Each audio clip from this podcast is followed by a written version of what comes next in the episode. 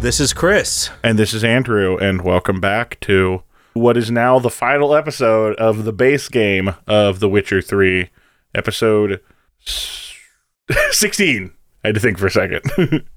Last episode, we felt like the game said it best by just ending. so we thought, yeah, it would be. We couldn't think of a better way to end it ourselves, so we thought we would just, you know, shamelessly copy what the game did and just end it. Well, I wasn't going to say that part, but But so today we're going to talk about our epilogues and uh, do some final thoughts on the game before we move into the DLC. So again, I'll go first with my epilogue. So epilogue begins uh, with Geralt arriving at the royal palace in Vizima. Um, things are kind of winding down from the war. Uh, people are just sort of cleaning up and kind of activity. And the same assistant from the beginning of the game, the one that we were concerned was going to possibly die. uh, in my game, yes, because I didn't bow, um, greets you and has you follow him to the emperor again. And when you get there, he there, there's just like somber discussion between the two of them where the emperor asks, "Where is Cirilla?" and he goes, "Uh, "You know, I'm sorry. She she died in the battle, uh, saving this world and all the worlds from the White Frost. And it, it was just too much for her, and she gave the ultimate sacrifice." And he goes, "Did she tell you anything?" and you get some options. And I told him that she said that she regretted not being able to say goodbye. And he goes, uh, like quietly, like he doesn't believe you. It seems like, but you know, he doesn't. He he just it is like emotion, sort of emotional tone of voice. Is that really what she said? And Geralt goes, she didn't have to say it. I knew that she felt that way. Everybody knew she felt that way. And and then there's just a, like a, a moment of silence between them, and then Geralt's like, well, if there's nothing else, I'm I'm gonna go. And he says, and the emperor says, there's plenty else, but yes, you can go. And I never want to see you again. fair. And you just leave, and you're back in the beginning area, like the opening section when you were looking for Yennefer. And Geralt runs into some people on a cart, like some uh vaguely kind of looters. May they might just be villagers, but the uh, Viziman army is pulling out, and so like the war is over, and they're packing up to go home, and they're just like peop villagers are just like taking some of the supplies they left behind and stuff, and so they're having some drinks and roasting a pig, and Geralt just sits down by the fire for a little bit and talks to them, asks if they need any help, and they say no. Look, like I mean, now things seem like they're under control. Things are changing around here, and Geralt asks one more time if they need help, and they say they insist they're good. And he says, "Where are you headed?" He goes, "I got. I'm off to the old army base to uh, to meet someone." So he heads up to. So you, you head up to uh, the that base from the tutorial with the guy that we originally liked that turned out to be a super jerk. And you show up, and whoever Geralt's waiting on isn't there. So you meditate for a while, and then he shows up, and it's some like apparently very big deal swordsmith, Master Ort or something. I had no idea who it was, but he, you're you're late. Well, well, you know, with the uh, army caravans and stuff, it just took a little while to get here. But I got your your order, and he starts going through all the specs. Oh, it's just very very nice silver sword, like amazingly good, like best in the world as far as he's concerned. Like the way he describes it, and Geralt takes it and does a few swings on it, and then he goes, and I I etched the runes in it exactly like you asked, and then you get to pick what Geralt asked for, and I asked for the name that everybody had been calling Syrian Elvish. Pharrell is it Pharrella or whatever it was. The the Elven word for swallow. Uh, it started with an F, Pharrella, something like that. Yeah. And there was something else you could you could have done. There were other options, but that was the one I picked. And What were the other options, if you remember? uh, one of them was like a quote that was like one of the quotes that uh, they said about Ciri a lot. I I think that was just those two, but I immediately knew that's the one I was picking, so I didn't even pay attention because like yes, it's that. And Geralt does some swings with it for a while, and you know pays the pays him for his sword, and he leaves, and he says as the the swordsmith is getting ready to leave, he goes, you know, if you're looking to try that sword out, I heard there's a there's a bounty that just got posted up in the area. Uh, looks like some Witcher's work." And he goes, "Yeah, I've got I've got one more stop, but then maybe I'll take a look at that." And then you have to head to the inn, the the one that got shut down at the beginning of the game. Um, again in that opening, and as you go in, again people are leaving, and you see you're starting to see the the banners being hung back up for um, the home Temeria. I blanked on the name of their city or of their king, kingdom for a second. How did you forget Temeria? I don't know. I, I was about to say Ferelden. I'm like, I know it's not Ferelden. I don't know why I keep thinking that.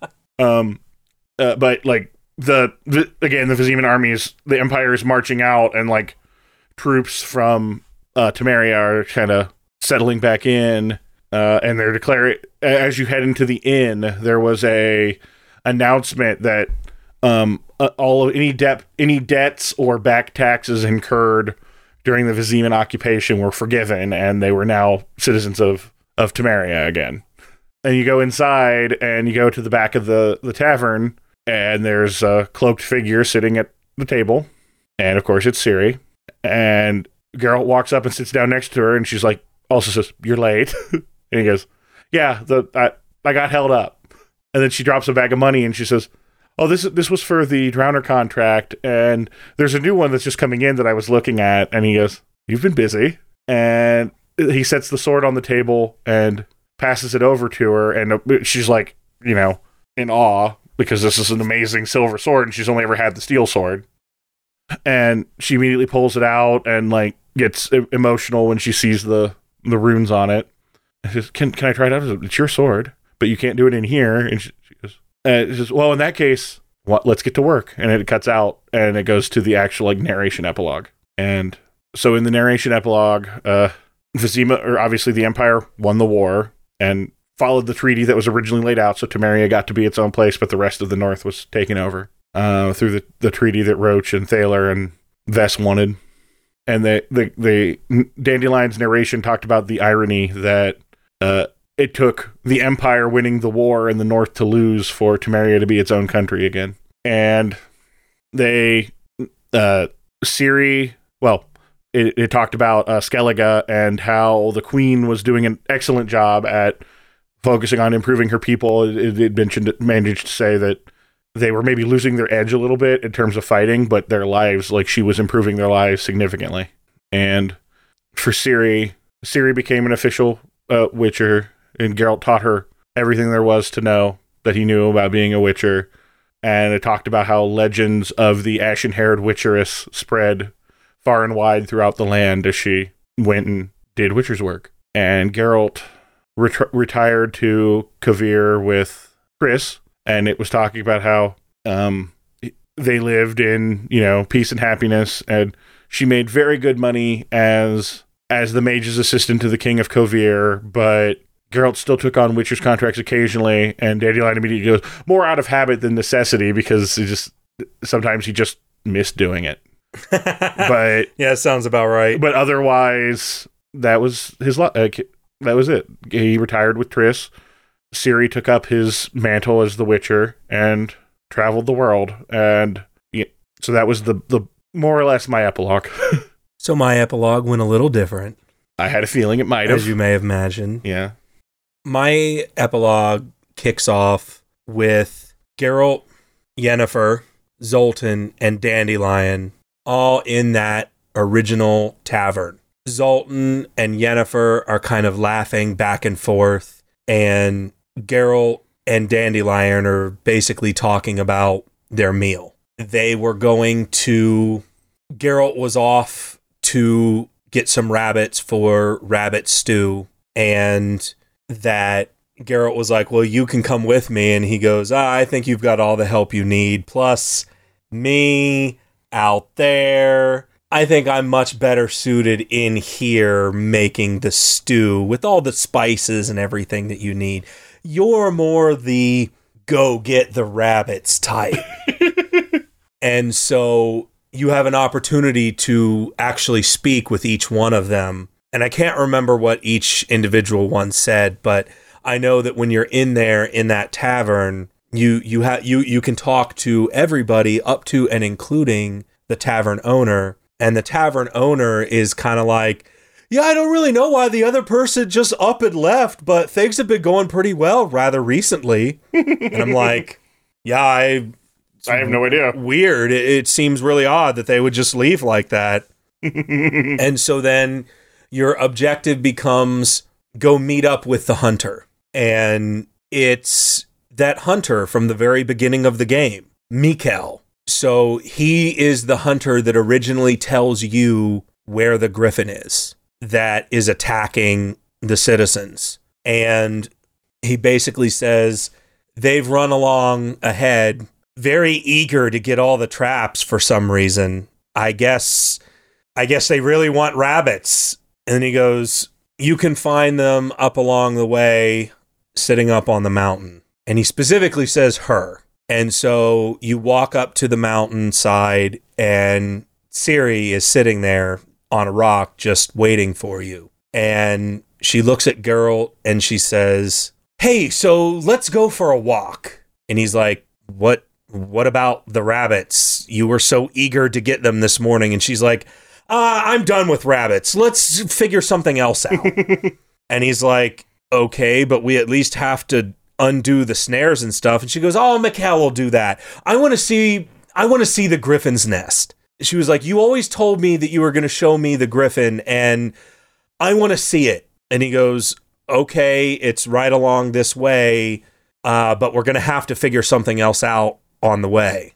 And she was like, Well, let's go fishing. And he's like, Okay, I guess fish. Dandelion will just have to figure it out. He's preparing rabbit stew, but whatever, we'll go fishing now. And he kind of sounds a little annoyed about that.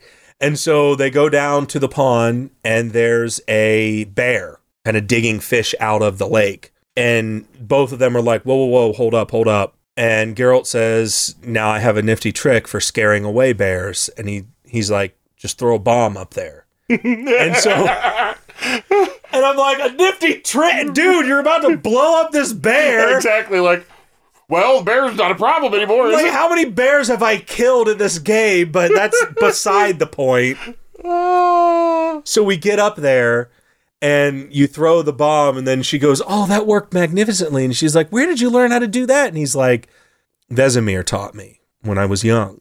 And you get the fish, and then that's when she's kind of talking about Vesemir and saying, You know, Vesemir would give me piggyback rides. I noticed you never would. You would never give me a piggyback ride. And he's kind of standing there and he's like, I I don't really know what to say. And then she just jumps on him. It's him standing there by himself, and then the camera pans out and she just runs up and jumps on his back. And so then he kind of runs around in a circle and was like, Oh yay! And then they're like having fun and they and he kind of gives her a Oh. piggyback ride around um this kind of uh clearing. And then she says, I want to see the griffin. I want to see that griffin. You've always told me about the first griffin when you came here. Because it sounds like they've been in this area for a while. And he was like, okay, well, let's go. And he's kind of trying to tell her, he's like, you know, you've got to be careful, you know, and the griffin, the body might actually still be there. And so you go up to where the griffin was, and it's that very familiar, this is the nest of, of where it was. Because in the very beginning of the game, you'll remember that the soldiers had killed a griffin, and mm-hmm. this was its mate that was attacking them. And that body was still sitting up there. And so Ciri kind of starts to run off ahead, and Garrett's like, and Geralt says, No, no, no, wait, wait, wait. It might still, I don't know what's up there. And she's like, Oh, it'll be fine. It's whatever.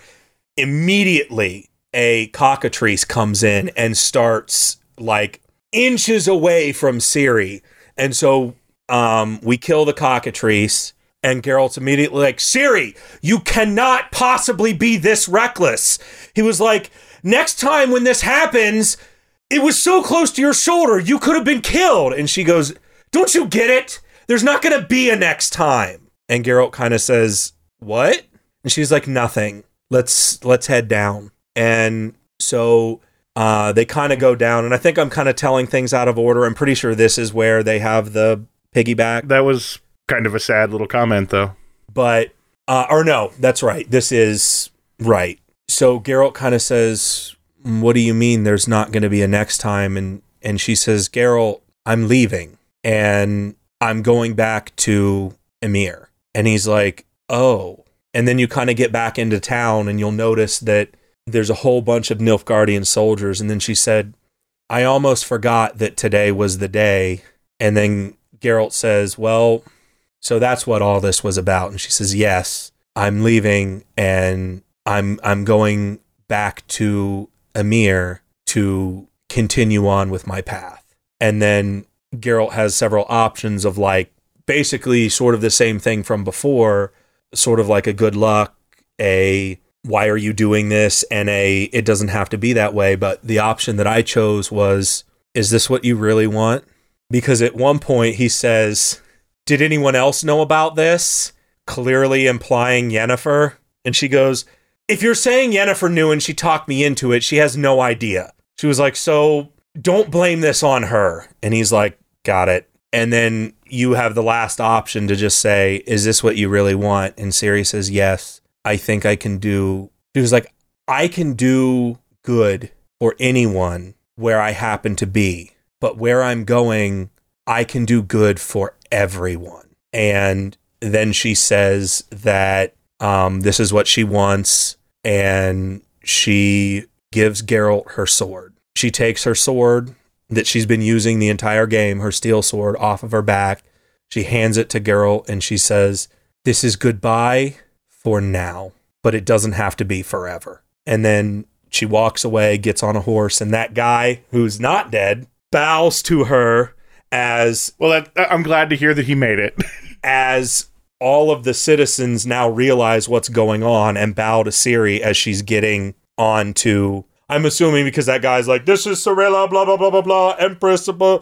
So it ends with Geralt standing there and just proud of this decision she's made and proud of the person that she's become and just saying goodbye for now. And that begins the closing remarks of my epilogue, which was essentially Ciri becomes Empress and from what I understand, does a very good job. It, it kind of talks about basically the exact same things that you had went into um, because I made the same choices. It goes to Temeria, becomes free again, and Dandelion says the same comment. Uh, and it was the same comment about Skellige. Skellige, the queen, and how they're becoming less fighters, but more intellectually and politically savvy. Uh, and then it gets to uh, Geralt and Yennefer, where Geralt and Yennefer uh, both retire from their respective jobs. They leave, and essentially, the last sentence is they rarely get out of bed before noon on most days. so it heavily implies that Geralt and Yennefer spend the rest of their days Sleeping together. I wasn't going to put it so bluntly, but yes. How, well, how are you going to say He it? was showing her the proverbial bone. I feel like I did it more delicately. Spending eternal night. Lots of bonding time. exactly. So, whereas Geralt with Triss still has to go out and occasionally do hunter's work, witcher's work. It was very Only clear he because doesn't. he wants I was about to. to say he doesn't have to. It was very clear. Except with Yennefer, he doesn't ever want to again. The only thing he ever wants to do again. See, that's the thing. When he's going back and doing his Witcher work with Triss, he's really just yearning for the days of when he was with Yennefer. Very clear. Uh, because there is no Witcher work going on between Yennefer and Geralt at the end of my epilogue. It is just Yennefer. And not just because it's mine. After hearing both, I I honestly feel like I prefer my ending more. I mean, certainly in a big picture sense, absolutely. I and it does. I mean, you- especially the little bits that you were talking about where you get to go around and spend more time with Ciri. I really like that. You you get to have one last like hurrah with Ciri as as the day progresses. I still kind of think that. I mean, maybe not. Like, especially she came to that decision on her own. But I still kind of feel like as a Witcher, Ciri is probably more personally happy. But absolutely, she's not wrong that she can do far more good for the world as Empress. And see, that's where I disagree with you because she had the option because she met her father to do both. And she specifically chose Empress because you never even gave her the option and just sent her, didn't even take her to her father. She was never even presented with the option. I mean, I don't disagree. And like knowing as I did, because after I got my ending, I went and looked up just to see what the different ending possibilities were. And I mean, definitely the ending that you got is classified as the best ending. So, in general, certainly the way the developers did it, they intended for the ending you got to be the one that is the best outcome. Well, I do. I would like to point out the other ending where Ciri dies and Geralt goes on a mission to track down the last crone. I was actually about to bring that up because I'm like, we had mentioned it last time, but you never did fight the last crone.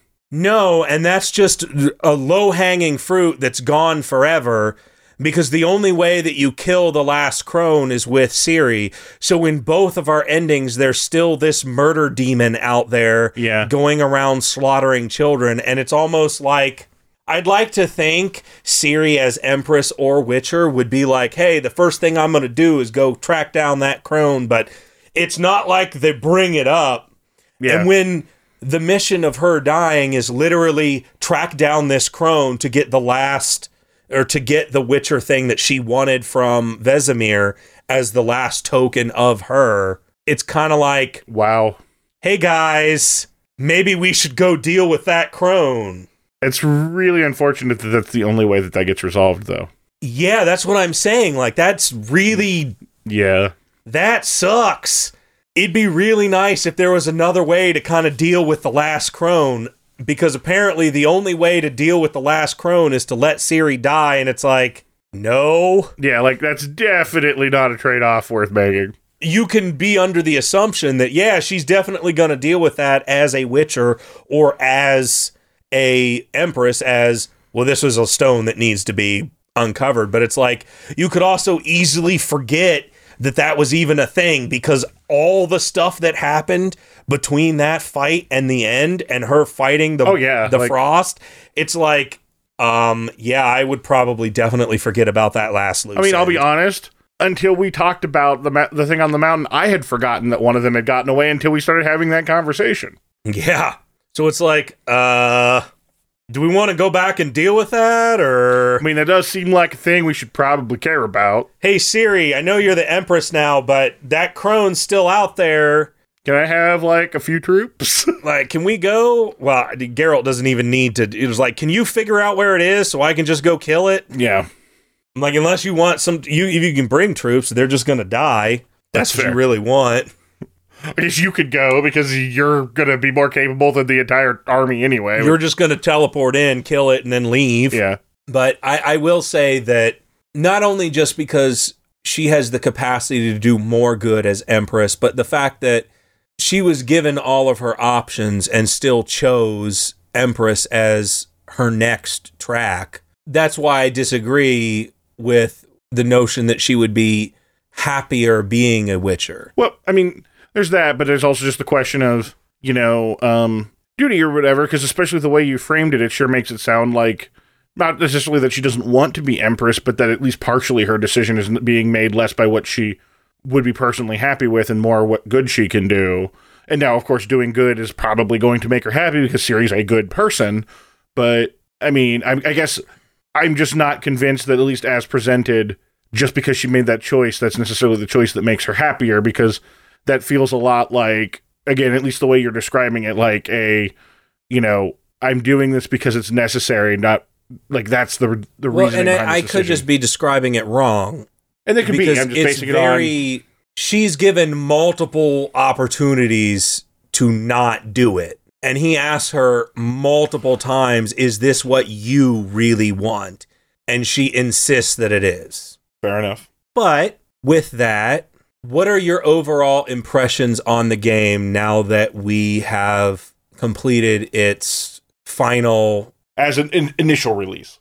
yeah So overall, I know we've talked about it a couple times, but I really, really like the game. I mean, it was very well done. There's i think we've talked about that more than a couple times right. You're right.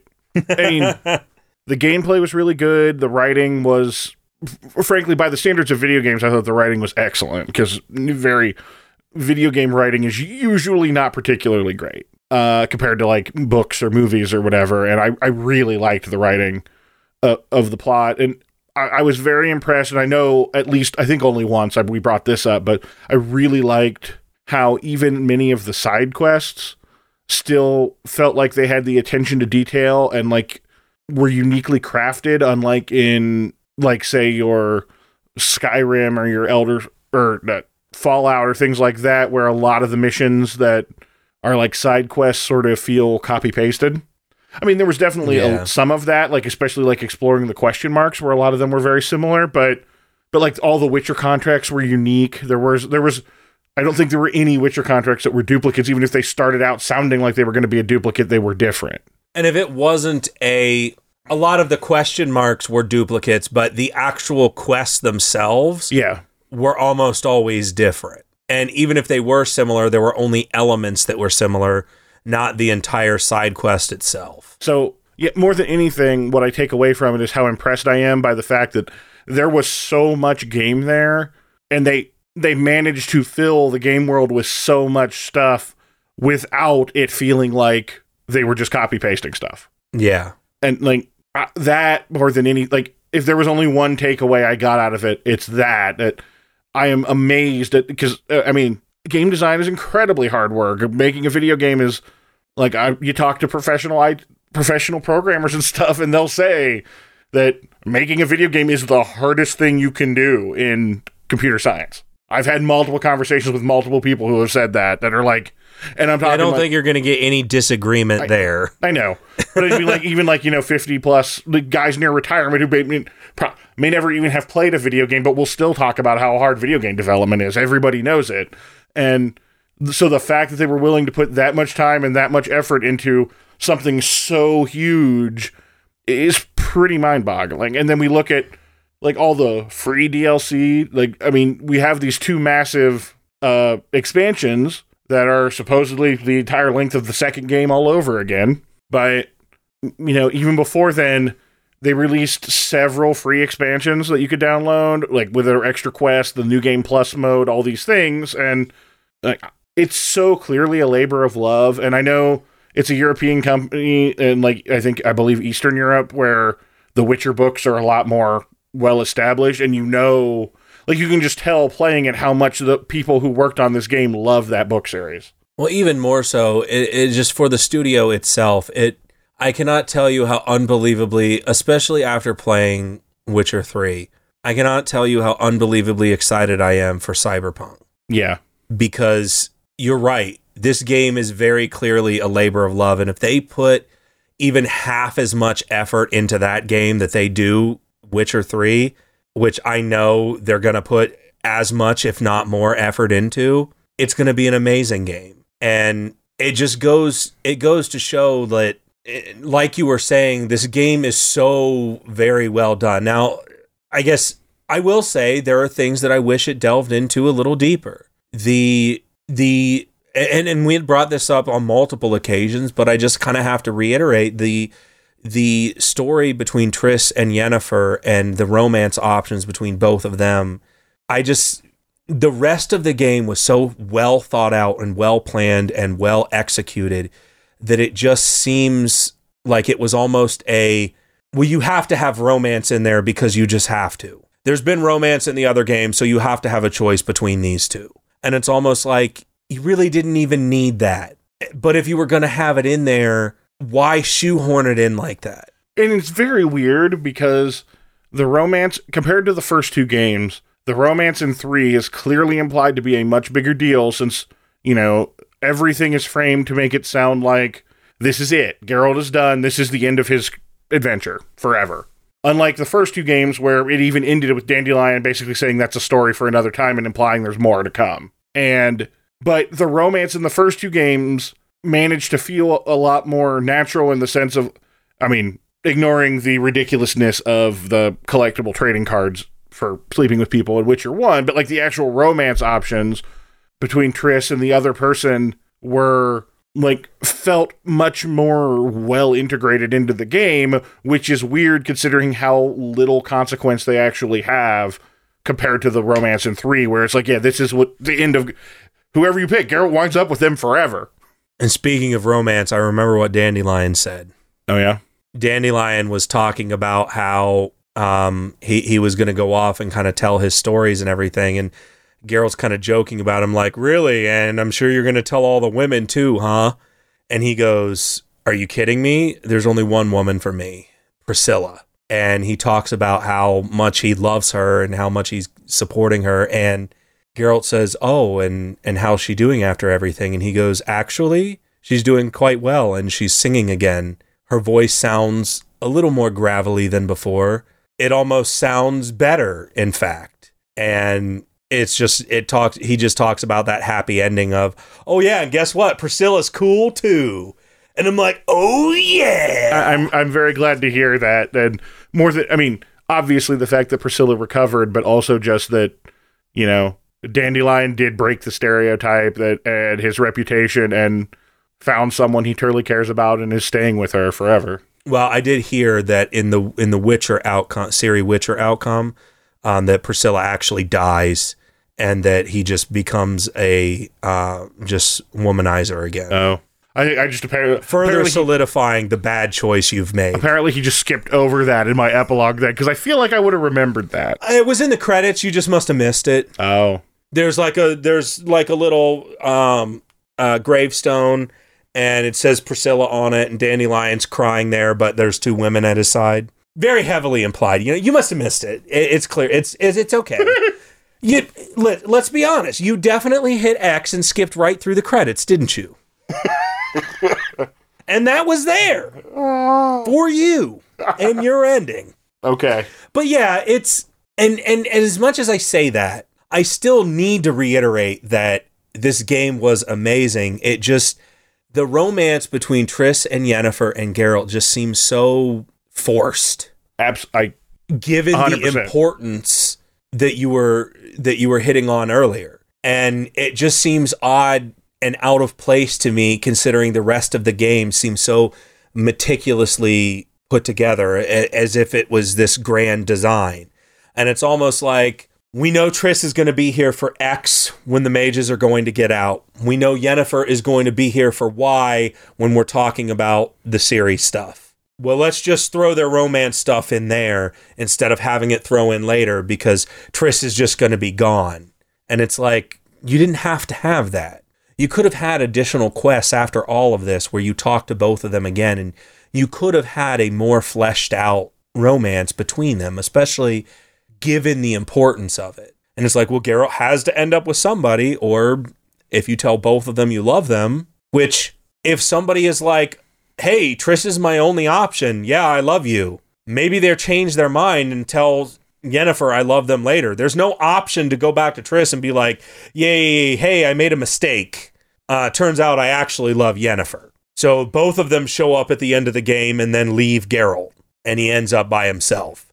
And it's like, it just seems, and, and if somebody had made that decision all the way in, in I think, Act One Yes. with Triss, Well, it's Act One for both of them. I thought it was Act, no, because Act Two is Skellige. No, Act- Act Two is Novigrad. Act Two is after all three. No, Act One is all three of the uh, main areas. It doesn't start Act Two until you like. Act Two is literally just like once you've done all three areas and you start to go try to catch up to Ciri and the Uma stuff and stuff. That is Act Two is and three are classified as very short. But you don't even get to Yennefer until like 10 levels after. Oh, yeah. it's it's much later in Act One, but yeah, but the, the the fact that you're locked into that decision in Act One is very strange. exactly. Because most most games like this, you don't really make that decision until basically Act Three.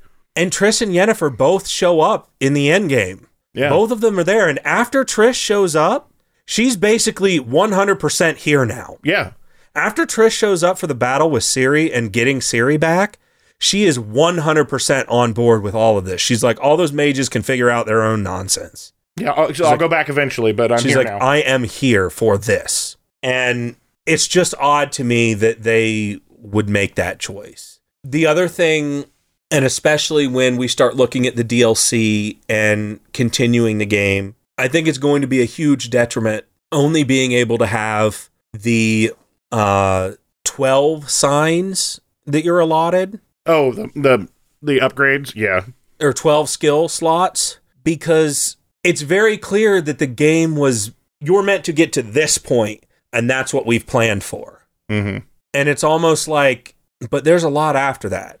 And it just from what I can tell of of playing because I have played the DLC a little bit because we knew we were going to. And from what I can tell there's no options for basically you just keep going down the skill tree but there are no options to slot any new skills. Yeah, that's been my biggest concern as far as this goes is and I know we talked about this a little bit like especially last week when we were getting near the end, but leveling up almost feels like it doesn't matter now because I what am I going to do with these points? Exactly. I have everything. I mean, there may be other things I would like to have, but what do I trade for them? because I want the combat stuff that I have now, I want. Right. If I was going to do anything better, I would want to extend that, and I just can't. Mhm. It's like, okay, so do I become all combat, or do I become all signs, or do I do a mixture of the two? I don't know really what the right choice is, but the fact that you only have 12 slots in general means that you don't really get a choice Yeah, so at this point, you you can't really continue to flesh out the other things because I honestly don't want to give up what I have. And and that's not uncommon in a lot of games when you get near the end because you know they'll plan for a progression system that gets you to about X. But yeah, it seems like what they planned for is the end of the base game because even by the end of that, I was already at the point where I'm like, okay, now what?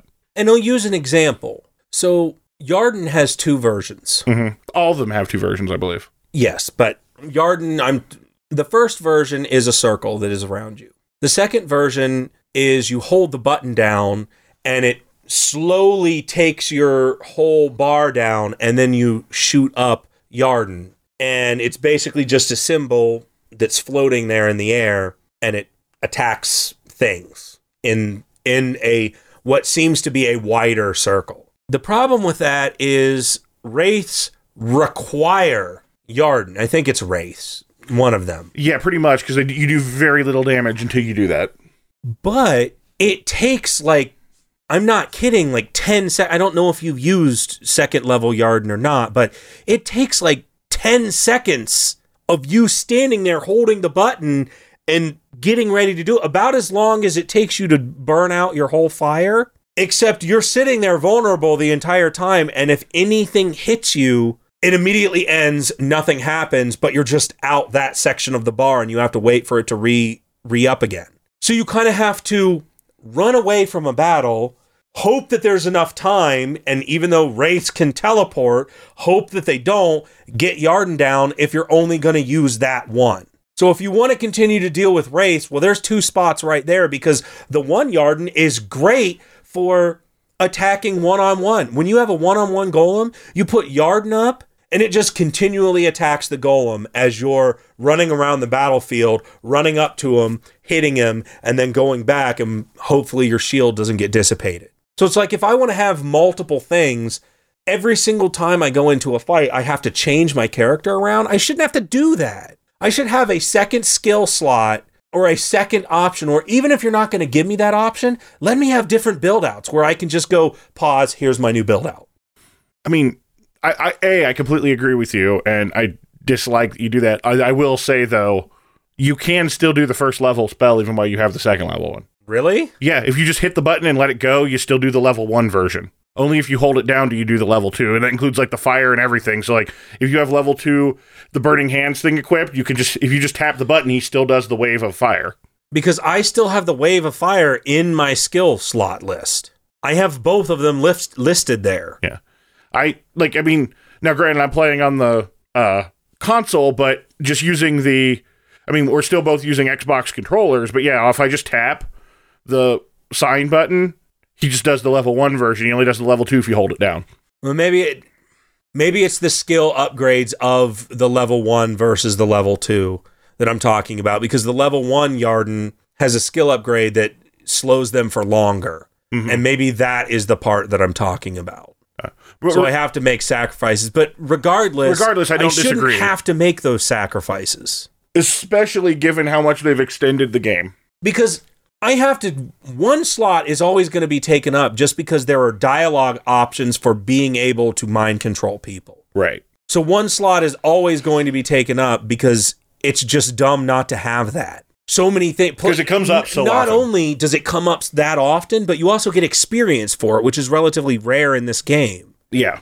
So not doing that just seems odd. But it's one of those things that it's like when I look at the game overall, it's hard for me to say it's hard for me to look at that and not be like, yeah, I feel like that could have been done a little better. I yeah, I don't disagree. Uh, mechanically, that was an issue. Like the other, a couple other mechanical issues that that I had, I, I, like I mentioned before, dealing with combat, flying enemies, uh, partially as an extension of the combat problem because it was just like the fact that flying enemies were annoying to deal with wouldn't have been bad by itself, but given that you could get locked in combat with them, then you're basically just sitting there waiting for them to come down, and it's just very annoying. there I didn't have that problem at all until I was on the side of a mountain and had to deal with sirens. Mm-hmm. And then I was like, I totally get it.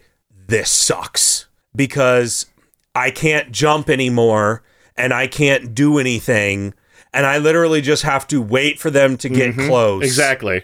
That was exactly the, the moment when it, it hit me too, where I'm like, "This is terrible." Like this is that wow. How did not someone not notice this? And if they did notice it, was it just too late to fix it? Like, but that's a pretty big problem. Yeah, because Because a lot of times those enemies, the flying enemies, are flying around. They're not staying stationary. right, Where you, the you have bandits to wait for them to get there. the bandits are where they're at and they just get up and then start charging at you. Mm-hmm. With flying enemies, they just fly wherever they go. And if they just happen to, if you just happen to aggro them while you're trying to get up the side of this mountain, because when I was doing the path thing, that's when it really happened for me. I'm like, wow, this sucks. I just have to wait. And then, And the even better is when I accidentally rolled out of the way and then flew off the mountain. Thanks, game. The uh, even worse is the ways you do have to deal with flying enemies because you can shoot the crossbow at them and it'll, that brings them to earth. You can shoot like the Ard sign to knock them down or blow the horn for sirens. Oh, there's there's options, but I don't have the horn. my point is any of those options, if they all fall into the water and you're stuck on the side of the mountain or whatever, it doesn't break the combat. You still just have like you that becomes worthless because you you're just waiting longer now. yeah. Because none of those are going to kill it, and then you have to wait for it to get back up. So like you literally have no options but just to sit there blocking and waiting for them to come to you. Because what I do is I block, wait for it to come to me, and then set it on fire, which does like three quarters damage or something. And then I have to just wait for it again and hope that Mm-hmm. I'll hit them this time. And then they fly off the side of the mountain and then they drop their loot in some weird random corner. Mm-hmm. I'm like, cool. Yeah.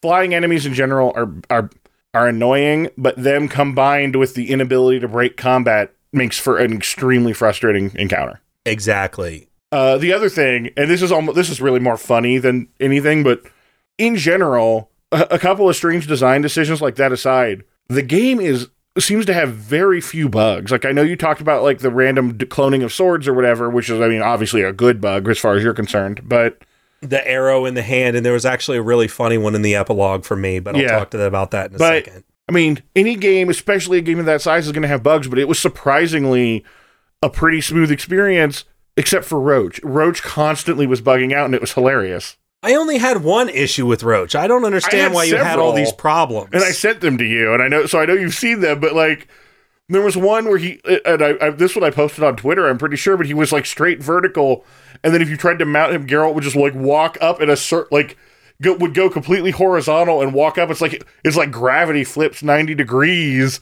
and then he would get up to Roach, and then just immediately fall back to Earth and get like nothing had happened. it was just he was just stuck like that, and just think little things like that, or going down a mountain and like would be completely flipped, so only like two of his legs were hitting the ground, and the other ones are just like. I had one instance where it was when I got to Kaer Morhen the first time, and or no, it might have even been the time with Ciri. Whenever Ciri greeted Vesemir, which I think would have been the first time with Ciri, Roach was just kind of standing there, and his two legs were on the ground, but his other two legs were in the stable, like up, because the stable was like where the horse's face would normally be, mm-hmm. and he was just like, "Yo," just like at a like a like a forty five degree angle from the ground, just standing there, and I'm like, "You okay, buddy?" You really need food that bad? You can't figure out this process, or what's happening? It's really funny though because Roach freaking out memes are such a thing that people are really hoping that they throw in an inside joke in the Witcher Netflix series of like Roach somehow like a, winding up on a roof or something just because of the goofy. Really? Yeah, the, I, I've seen people are like hoping that that will happen in the Netflix series because it's such a thing in the games. Roach just ends up on a roof, but the people watching it would be like, um, what? Yeah, I know. What but- is this? How did he get up there? What is going on? I it would be really cool if they did that, but it would be so hard to explain that I don't I highly doubt I doubt they will. I just, uh, but I did was like that would be really funny. So But it, but it is interesting because Roach had so many issues. Like of all of the things, everything else in that game very technically solid, and then Roach is just like it, its own thing. so it wasn't until I really noticed in the epilogue when when I was talking to everybody and when I had the ability or when I talked to the new inn owner, we were standing there and when I activated the dialogue with him, it seemed he was holding a beer mug. Dialogue starts and it goes into cinematic mode and now his hands are at his side and the mug is just floating there in space. nice. So I'm having this entire conversation with him, and I eventually notice this mug that in cinematic mode it's like, and there's this just mug just like it, it, it's almost as if like in the Matrix the camera is just slowly going around, and all Like I can focus when, on when they're like frozen in midair and the camera just like spins around them. and all I can focus on is this mug as it's standing there. They're having this dialogue, which is why I don't remember a lot of what was happening It's- because I'm like, this mug is like defying all logic and reason. And then as soon as the cinematic was over, because I was so focused on the mug, I noticed that it immediately went back to him and his hand and his arm just jerks up has the mug and then suddenly all of that dis- the mug disappears his arm disappears and it just goes back to him doing some bartender stuff and i'm like Nice. huh so it's almost as like as soon as Geralt wa- the NPCs are just going on about their digital lives, and when Geralt walks up and he's like, "Hey, what's going on, man?" They're just immediately like, "Oh no!" And they're like, uh, "Geralt, what's happening? Uh, well, let's have this conversation right now." And the mug is just like, "I don't know what to do. I'm just gonna freeze here." Like the mug is also an NPC. It's just like It's a digital asset, and it's like, "Huh." Frozen in place. I don't know what to do. it'd be like Wreck It Ralph, except like all the bricks are also alive. but yeah, it was it was kind of that that was a little that was a really funny bug that I ran into. It's hard not to be amused by little graphical things like that. Now, of course, there's the downside of these sorts of things because, especially all of the uh, the labor of love that went into it or whatever. I know there's been um, I, I've seen some stories floating around about you know just like everywhere else in the games industry, the the amount of work and overtime and crunch and stuff that happens at at, at CD Projekt Red and some like uh, obvious. I just I mean I, I guess I want to say even though you know we have no say on these sorts of things, but that's obviously really bad. And I would much rather, despite how I'm sitting here talking about how impressed I was with that. I would much rather the game have less of that and let the people who make the game have lives. It's not so much it's not so much that I would say it's how about if you're at crunch time you just extend the release of the game. Right. That's what I mean. Like things like there are so many things we could definitely they could definitely be doing, and I mean, but I mean like I would much rather wait on this product mhm. that and, and know that people are being taken care of and people are living their lives and they're not sitting there, you know, constantly working 80 hour weeks or something yeah. And be like Yeah, I can just wait a month or two to play The Witcher, especially considering you and I didn't even play it for Years. for years. I mean, I know you had kind of played it, I think, a little bit when it No. first came out. I never touched three. oh, you didn't? So yeah, I mean, both of us waited years. I mean, yeah, it's not. A lot of people don't want to wait, but at the same time, it's like, The industry as a whole will be much healthier because all you get that way is a bunch of people who burn out and leave, and all the knowledge and everything else that they have in their experience disappears. And you know, right now the industry is built on this churn and burn model, and that's just not sustainable, and that's got to change. But that's obviously a scope beyond any one video game. yeah, But that's, I mean, because that's a problem the whole industry has, and because I know you you I know you specifically didn't go out and play Red Dead Redemption 2 because of all the things you heard about when uh, Yeah. that game came out from Rockstar. and unfortunately, you know, and and I did make that decision, but all but like, and I mean, you had a decent point when we were talking about it. Was you know, how is that different from any other game? They're all like that. I don't know that all of them were as bad as that because that one got a bunch of attention, but it may just be that that's the one that randomly got attention. And either way, none of them should be like that, and that's a real problem. Yeah, and as much as I love video games, as much as I love playing them, it does especially where I'm at in my life and as much work as I do Mm-hmm. and everything and, and and I've been there before. I've had 60 80 hour weeks, but not near to the extent that that video video game employees and- Yeah, and, and- developers and testers and everything else are putting into it. And even those- where I'm at in my life, it's v- so not important to me to play a game as soon as possible. Like for the longest time in my life, I was like, I can't wait for Final Fantasy VII remake. Why aren't they doing it? I want it tomorrow. Yada yada yada. I would much rather wait to play it and know that people are going home happy and healthy every night Oh yeah, because, Because- the the it, it's just like you know actors and everything working on a movie and everything like that. It's these are people. mm-hmm.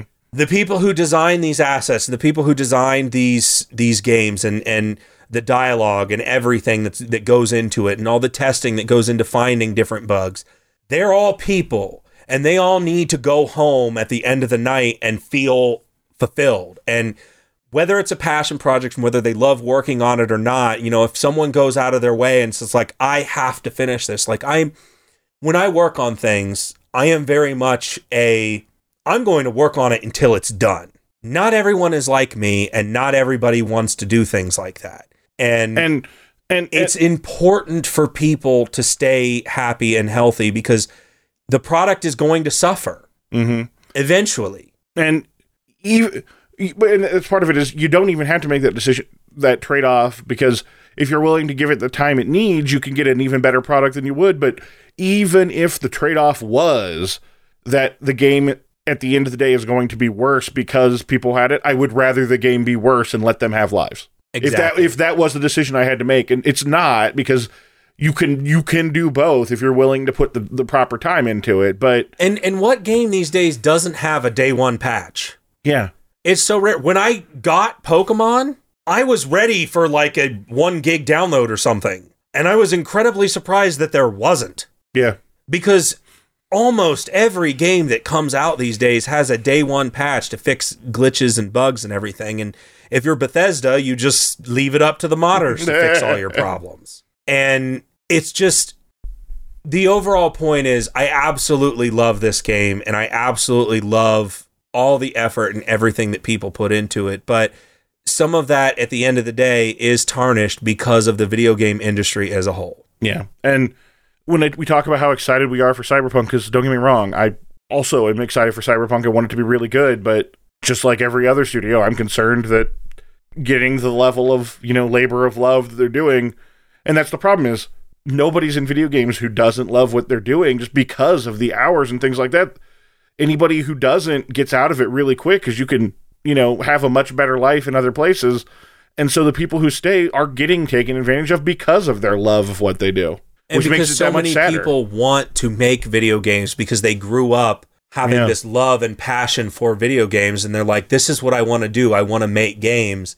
And then it's like so this is what I have to do to make games. I'm willing to make that sacrifice. And it's almost like you shouldn't have to. No, you de- it's not all, yeah, it, you definitely shouldn't. And I there was a time when I wanted to go into games and I was looking at it when I was in school and I never did and I'm really glad I didn't for that sake, but like I there's still a part of me that wants to work on making games and stuff and every once in a while I have ideas and design it so like I I definitely get that drive. I really do. But this got into a much more serious topic than I think we were On that down note, we have a few minutes left. You want to talk about some of the side quests we didn't get to before?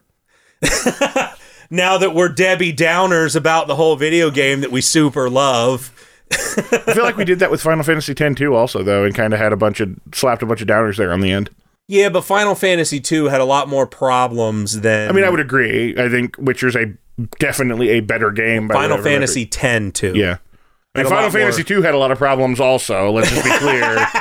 um, Final Fantasy two has a lot of problems. Final Fantasy X too, specifically Blitzball, was a huge problem. And I hate Wakka.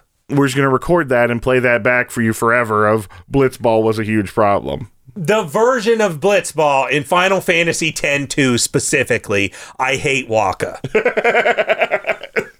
Okay, but uh, side It's been so long since I've said it. It's it's like spewing out. it feels like coming home again. I've had so much love for Yennefer this whole time. I've never been able to hate on Wakka since.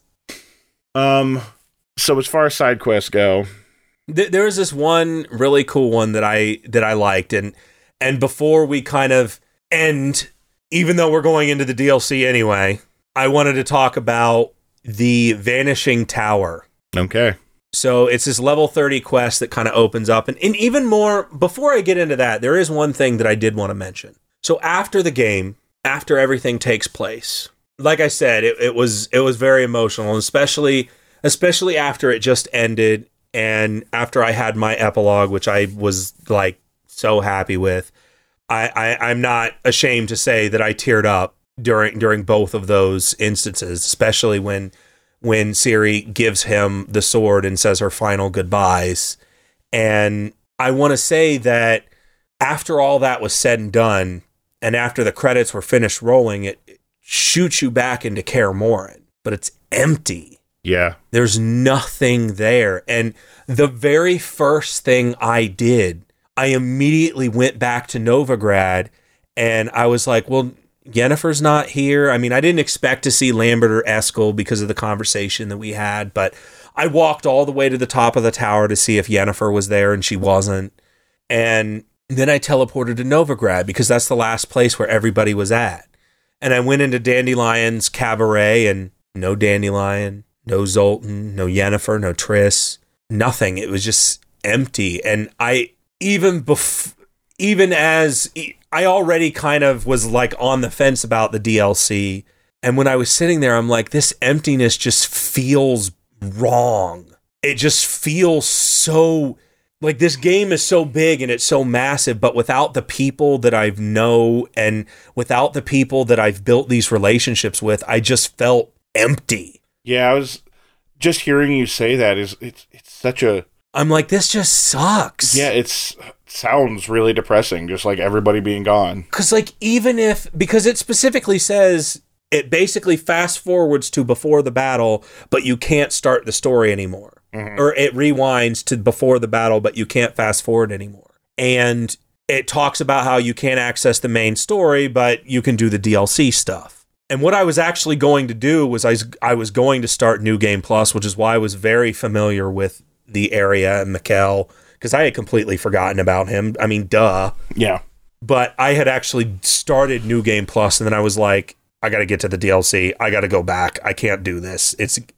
I realized none of that opens up until Act Two, which means you got to go through Triss, you got to go through Yennefer, you got to go through Dijkstra, you got to do all that, and I'm like, I do not have the time for any of that. Yeah. I'm like, I got to get onto the DLC. And so I was like, oh man, it just feels empty and it just feels off as I'm traveling around. And then I noticed that a couple races had opened back up that I guess I didn't do before. And I definitely did them and definitely didn't get the better saddle. Still upset about that. I don't know where you got the better saddle, but it, from my perspective, was not those races. Unless there was some mega ultimate race that you then did after all of them that I didn't get to participate in because I didn't do the first races. They weren't available after Act One because the Baron was now dead or gone in this case. In my case, dead. And I was just sitting there thinking, oh man, this game is just empty. And I kind of slept on it. And the next day I went back and I started doing, I started kind of exploring a little bit. And I left Kaer Morhen and I, I didn't go back to Novigrad. Um, because like I said, I had started doing New Game Plus and I'm like, I can't do this. I have to go back. And I started doing the the side quests and I'm like, finally there's people to talk to again. I'm like, this is like it just felt so it's like I can finally talk to people again. It's almost like I work in IT, which I think is probably obvious at this point. I don't know if we've mentioned it before. I'm almost but, positive we have. but there are times when I have the ability to work from home and especially when I'm sick, even though I'm still participating on meetings and even though I'm still doing work and I'm still talking to people, when I'm at home and sick and I can't talk to anyone, like I can't physically go talk to someone, after about a week, it just feels wrong. I'm like, I want to go in. I want to see people. I want to have human interactions other than just myself and my wife. It's like when I went back into the game and it was just nothing and just a bunch of random people that I don't even know, it just it had it had it made me have that uneasy feeling of this is wrong. I want to talk to somebody more than the people just walking by calling me a freak. This sucks. Wow. and so off of that downer, we go into the mystical. I, I just wanted to talk about how that felt because it almost made me not want to do the DLC again because I'm like, I hate this. I absolutely hate this. I can't talk to any of the people that I want to talk to. And even though there's no dialogue options, I at least know that they're there even if I couldn't talk to Dandelion or Zoltan or Yennefer or Triss or whoever, it's just that I could go somewhere in the game and know that they're there. It would be different. But from what I could tell, I didn't have that option because all of them were just gone as if they were all erased from existence. Do you think maybe they would have been back in that first area where they were hanging out? I went back there and again, uh-huh. I couldn't find anything. I couldn't find anybody. And it was just like, I don't know, maybe they teleported to their spots in the DLC if they're in the DLC. I, I don't know if they're there or not, but it just felt so empty and it it just felt off because I went back there and I'm like, "Hey, what's up? Okay, no one's here. Cool." but there is one of the side quests is this tower has just appeared out of nowhere and that immediately came with massive storms and the local village was afraid of what that was going to bring. And it was preventing them from doing their work. It was preventing them from getting food and, and water and everything. And they were worried that the storm was going to continue to pick up and it was going to like destroy their homes and everything like that. And so they're like, hey, can you go check out this random tower? And Geralt says, well, have any of you gone to look at it? And they're like, yeah, of course. Is immediately as soon as it showed up, we went. They're like five people went in and no one came back. Oh, good. Great. So you kind of go into the tower, and as soon as you get in there, the tower just says automated defense system activated. And I'm like, um, wait, what? What? That sounds a little futuristic for this world. Yeah, that's what it felt like. And then this golem immediately comes out and starts attacking, and so I kill the golem and then I'm going around and I'm looking at all the the the people and everything, and I'm kind of examining and I'm stealing and looting everything from the area. Meanwhile, this guy is behind this magic barrier, going, "Hey, hey, hey, yo, yo, dude, hey, come here!" And like I'm stealing stuff on the side. Like, of course, dude. That's what that's what you do. I'm over. Like I'm here, buddy. And so I, I eventually, when I'm done perusing the area, I go talk to him, and turns out that this guy essentially inherited this tower from another mage, whom f- their family members essentially wanted nothing to do with it because they thought that this tower is what killed him. Surprise, surprise! He walks into the tower, and the automated defense system shoots up. It it's a magical i can't remember what he called it but like magical autonomous defense something. Basically, it's magical automation for defenses. And there's golems that get they that get um teleported in. You go into one area and two gargoyles come out and it says something to the effect of generating more defenses. And then something else comes out. And I can't remember what the second thing was, but then it goes generating automated defenses and then an, a werewolf comes out and i'm like okay so i kill that Wait, wait, wait, wait. It made a werewolf. yeah a werewolf just appears because first two gargoyles appear then Okay, but those are like, you know, constructs or whatever, and I was on board. That was like, wait, where did he get a werewolf? something else showed up i cannot remember what it was but then the werewolf comes up and then after you kill the werewolf it says resources depleted and then it the teleport thing happens again and it's like resources depleted unknown and a cow pops out and just starts walking along and it's like and it just starts walking around and then it says unavailable resources to continue defense. And i'm like cool. Um why the cow though? Seriously what else could you have possibly sent that had anything to do with a cow and why is there a cow and there are so many unanswered questions with boom teleported cow it's like It's was to get that food It's that you to were get using you thinking. Actually, that wouldn't surprise me if it, if like they had the werewolf in captivity or whatever, and the cow was food, and it's and like sent the food. it's like I don't know what to do, so sending the food. It's like a program error. yeah, It's like uh, cow. Not enough resources, so boom, cow. And uh, maybe there was maybe a, this will work. I don't know. maybe there was a T Rex, and they just didn't have the the resources to send it, and the cow was the bait. And so it just sent the bait, So, like but Jurassic not the. T Rex. Yeah, that's what I'm. ass- I have to assume that that's what it was because what else could it have possibly? I been? mean, Geralt fighting a T Rex would have been a pretty exciting fight. Yeah, especially in a small room like that. I think it would have been.